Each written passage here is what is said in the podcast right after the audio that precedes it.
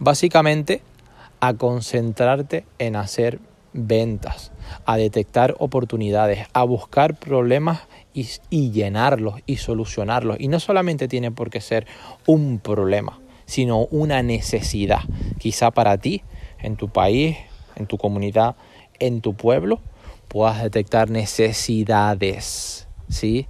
Necesidades, porque muchas veces me preguntan, Valentín, no tengo un producto para vender o no tengo una empresa montada.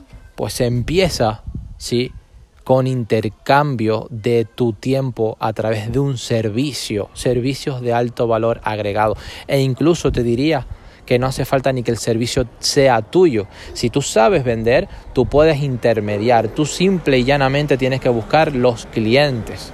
Y tienes que detectar y tienes que encontrar, ¿sí?, un servicio, sobre todo que sea interesante, que tenga demanda, que sea escaso, ¿sí?, y que te permita cubrir por mediante las llamadas y encontrar a esos clientes para que lleguen a ese servicio, porque verdaderamente necesitan ese servicio para solucionarles sus problemas, que con unas cuantas ventas tú puedas acumular un dinero.